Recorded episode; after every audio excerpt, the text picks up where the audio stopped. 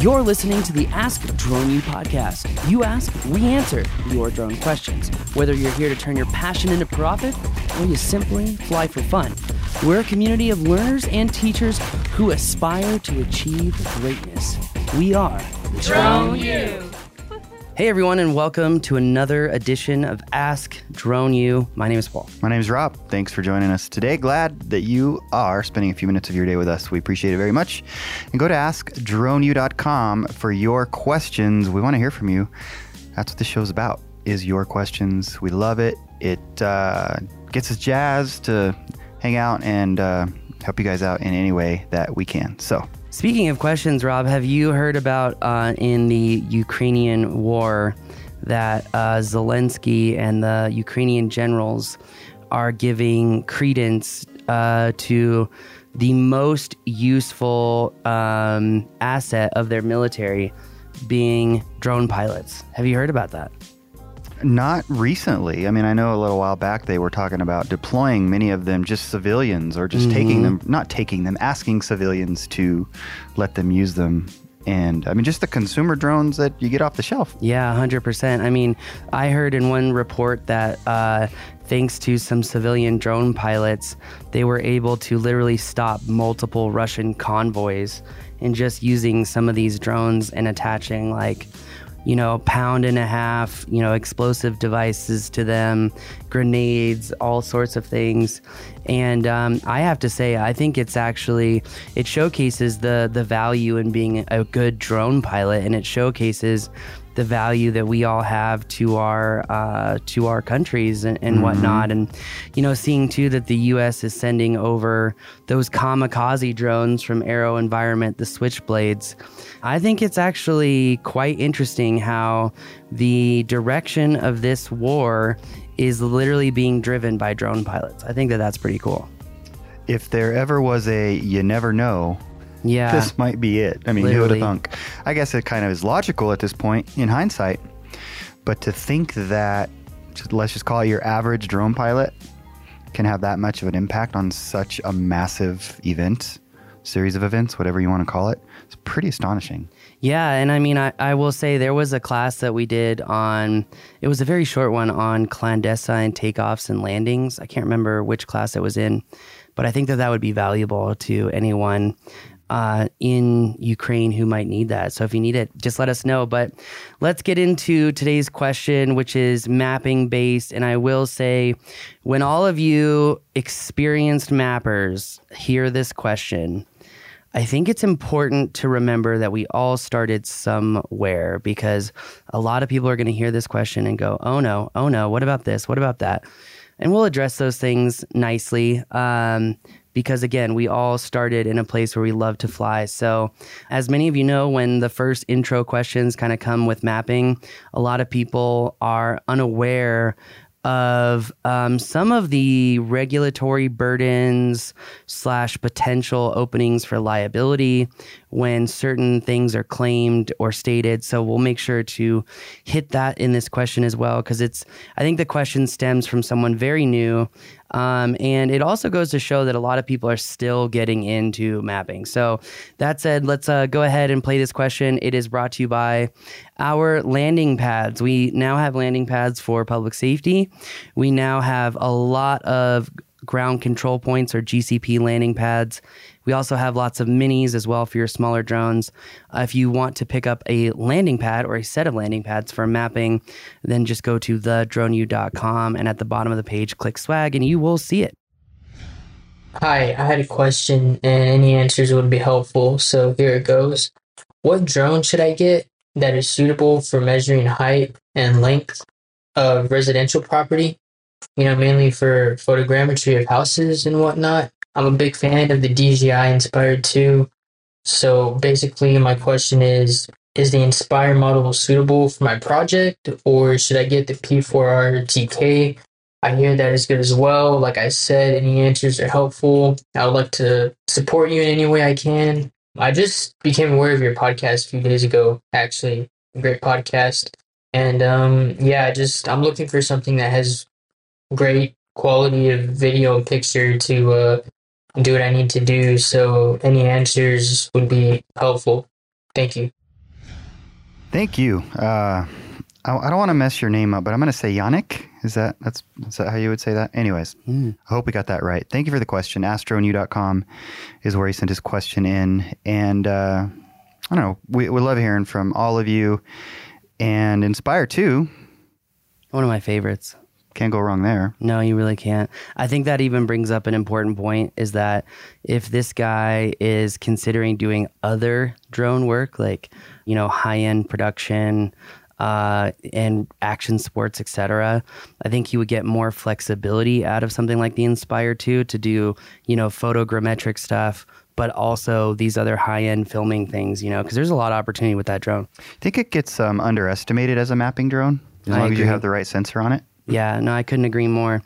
Now, okay, so someone just getting into mapping, this guy wants to take linear and vertical measurements.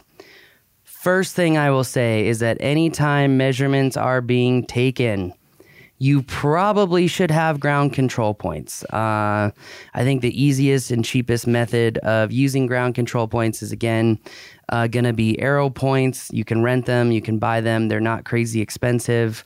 Um, and anytime that you are taking those measurements, you also have to be careful because unless you are a surveyor, and again, this is state uh, regulated, so each state has different rules, um, which you should really investigate those rules because they really are developing across the country, uh, which is so funny again because so many surveyors just hire guys like Jannik to go do this stuff. And then surveyors get pissed when other people are doing survey like work, which is not always the case that it's survey like. But that said, um, you should not really claim an accuracy. You should really understand also how accuracy is formulated because there is a human element, there is a GPS element, and there is a GCP element um, that all work together to create a formula of accuracy. And I will also say, I would not, you know, in these two drones, he's talking about Inspire 2, Phantom 4 RTK. What a lot of people don't know about that Phantom 4 RTK is that you are limited to certain kinds of missions. So anything that you want to do 3D related, like a 3D modeling, buying that drone is not going to help you do 3D stuff. Um, in fact, the Inspire 2 has a clear advantage on this because if you buy the X7 camera, you have a much larger sensor, better light in every single pixel, and you'll get much better 3D models. Um, when it comes to 2D orthomosaics, the Phantom 4 RTK is going to do great, but you're not going to be able to have another third party app to do the other kind of deliverables that you want to do. That's all that's pretty much in a nutshell why I don't recommend the Phantom RTK to just about anyone. In addition to that, people are not typically aware that with the Phantom RTK, you have to pay for a subscription to a VRS to be able to get those corrections. And also, oftentimes, a lot of people fall prey to marketing and hype techniques that you don't need a GCP whenever you use the P4 RTK. Uh, that is technically not correct. And additionally, if you follow any of the photogrammetry standards, which in my opinion are still a little wishy washy, but take the photogrammetric standards from ASPRS, they're still going to recommend that you have a GCP, even if you're flying an RTK bird. So, that said, the complexities of the Phantom 4 RTK2 are numerous, um, and it's not an easy bird to just pick up and start doing some mapping jobs. Can I ask what is a good reason to get the Phantom 4, for RTK, if you are doing nothing but surveys, like Alta surveys, property line surveys, mortgage surveys, Okay. all that type of stuff, where you're making legal decisions based off of measurements. I think that RTK drone is great. Again, you're still going to need a GCP, some Yeah. something to reference.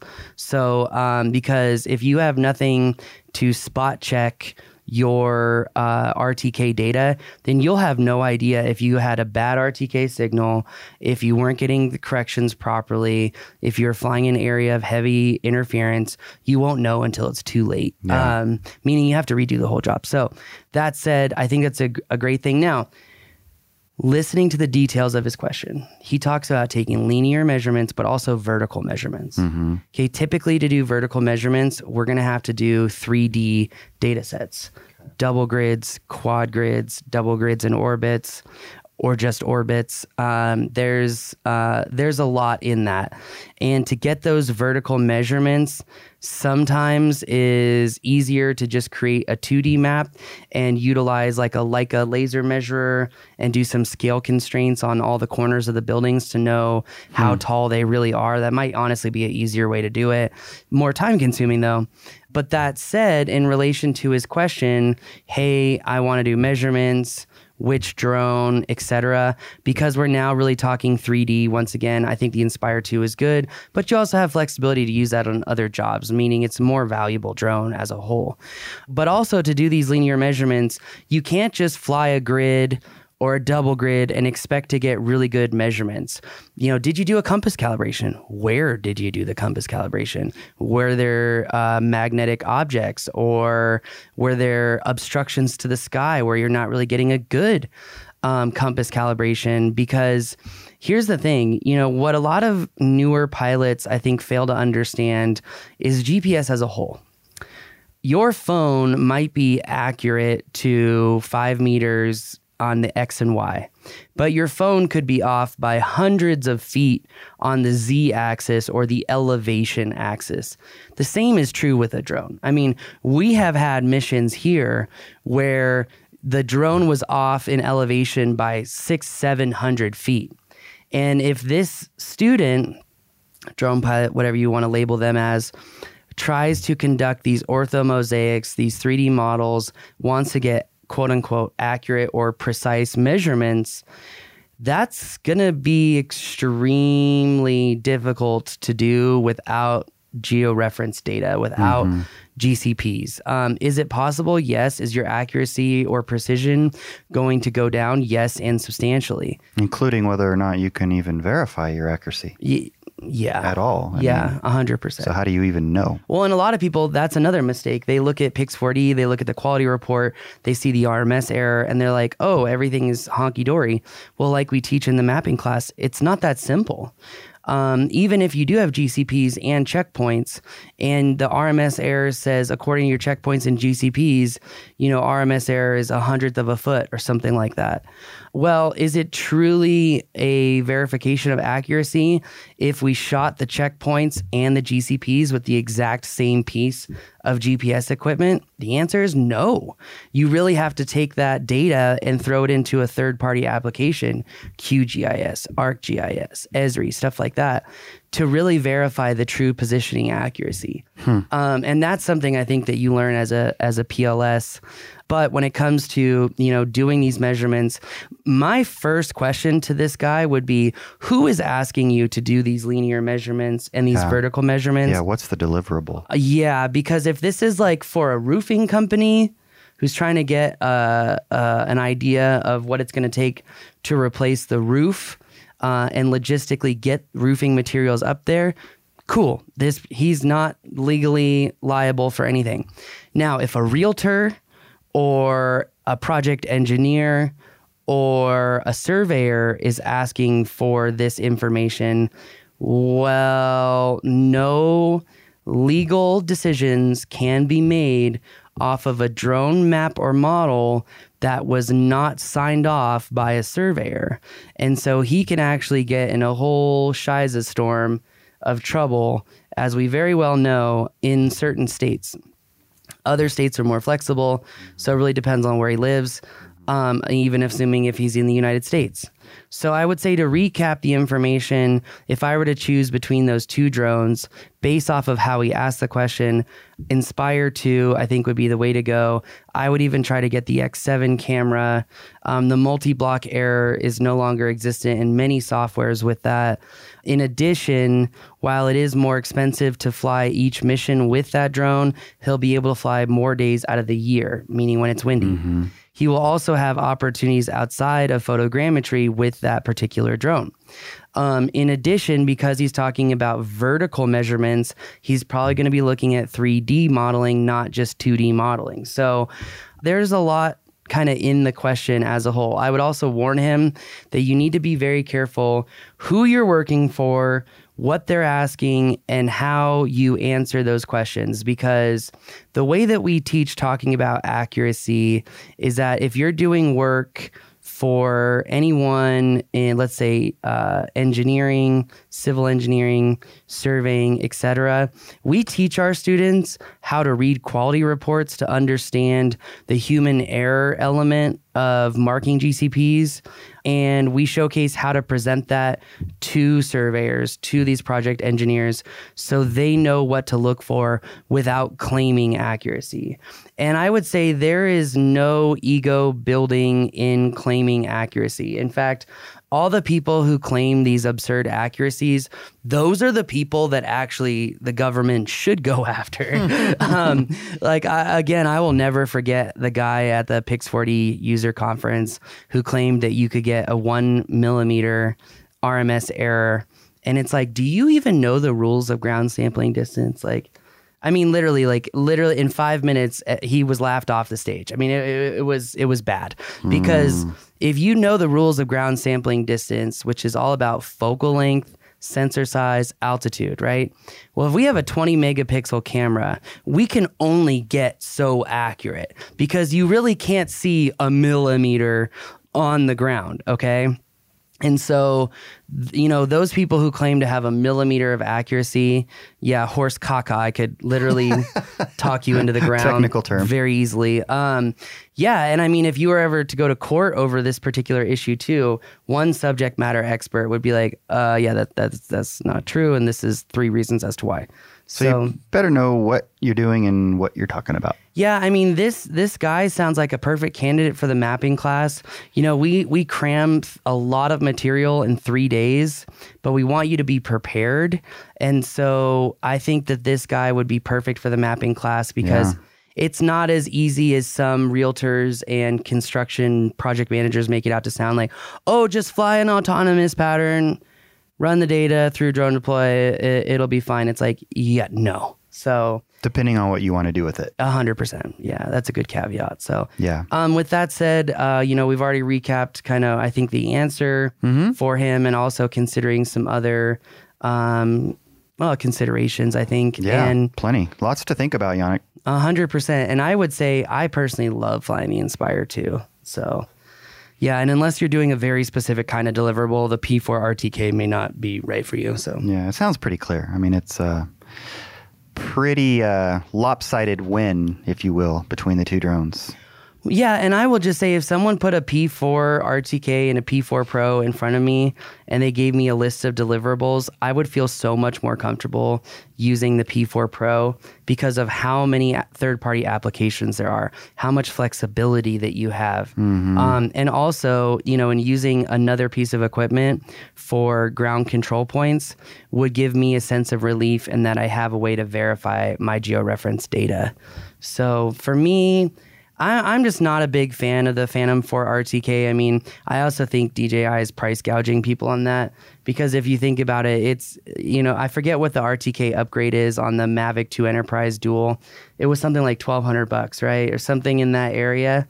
Well, you take 1200 bucks, you add it to the price of a Phantom, you're still only at 3200 bucks. And the P4 RTK costs seven grand. And I mean, I know it's got the highest profit margin for a lot of these uh, survey supply companies and the construction companies and whatnot. But just know that they have a incentive to sell you that drone. It may also not have a lot of experience in the user interface because it is a CF. So, and that was the PG PC way of saying it. yeah. yeah, I think you can turn it into R if you want to. on your own. Yeah, I think yeah, I was about to until you said on your own.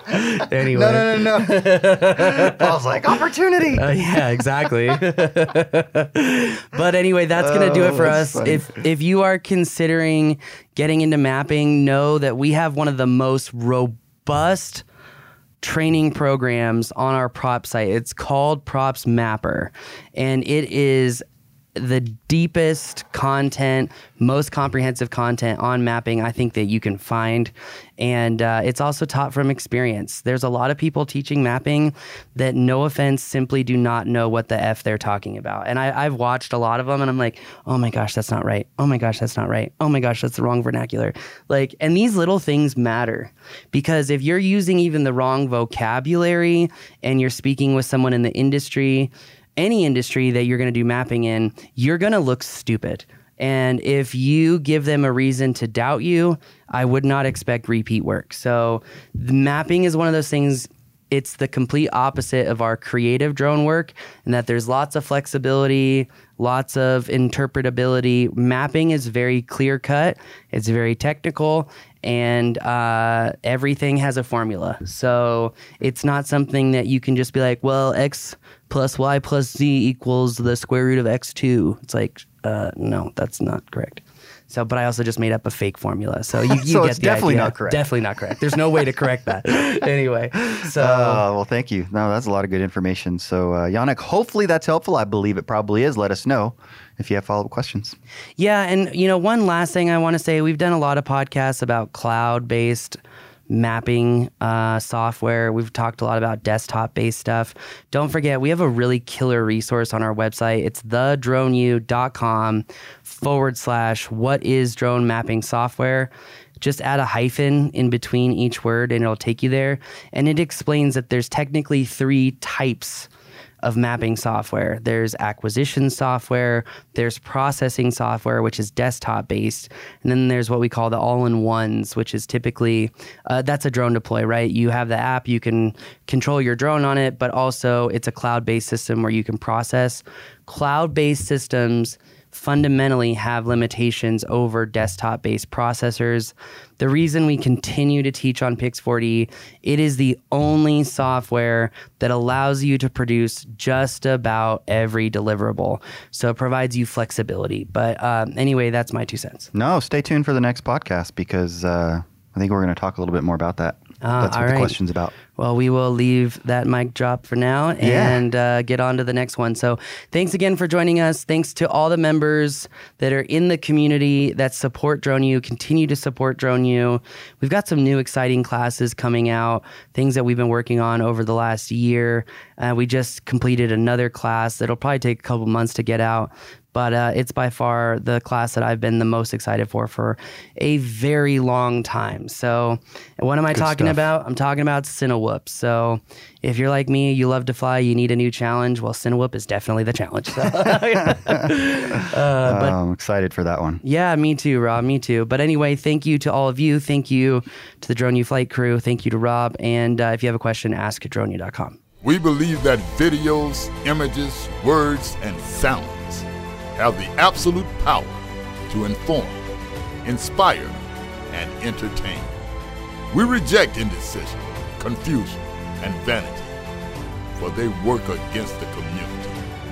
We are united under the virtues of safety and knowledge. We are a training community of learners and teachers who encourage and energize each other to achieve greatness. We are pilots, videographers, photographers, freelancers, business owners, enthusiasts, experts, and apprentices. We are creators. We are the Drone U.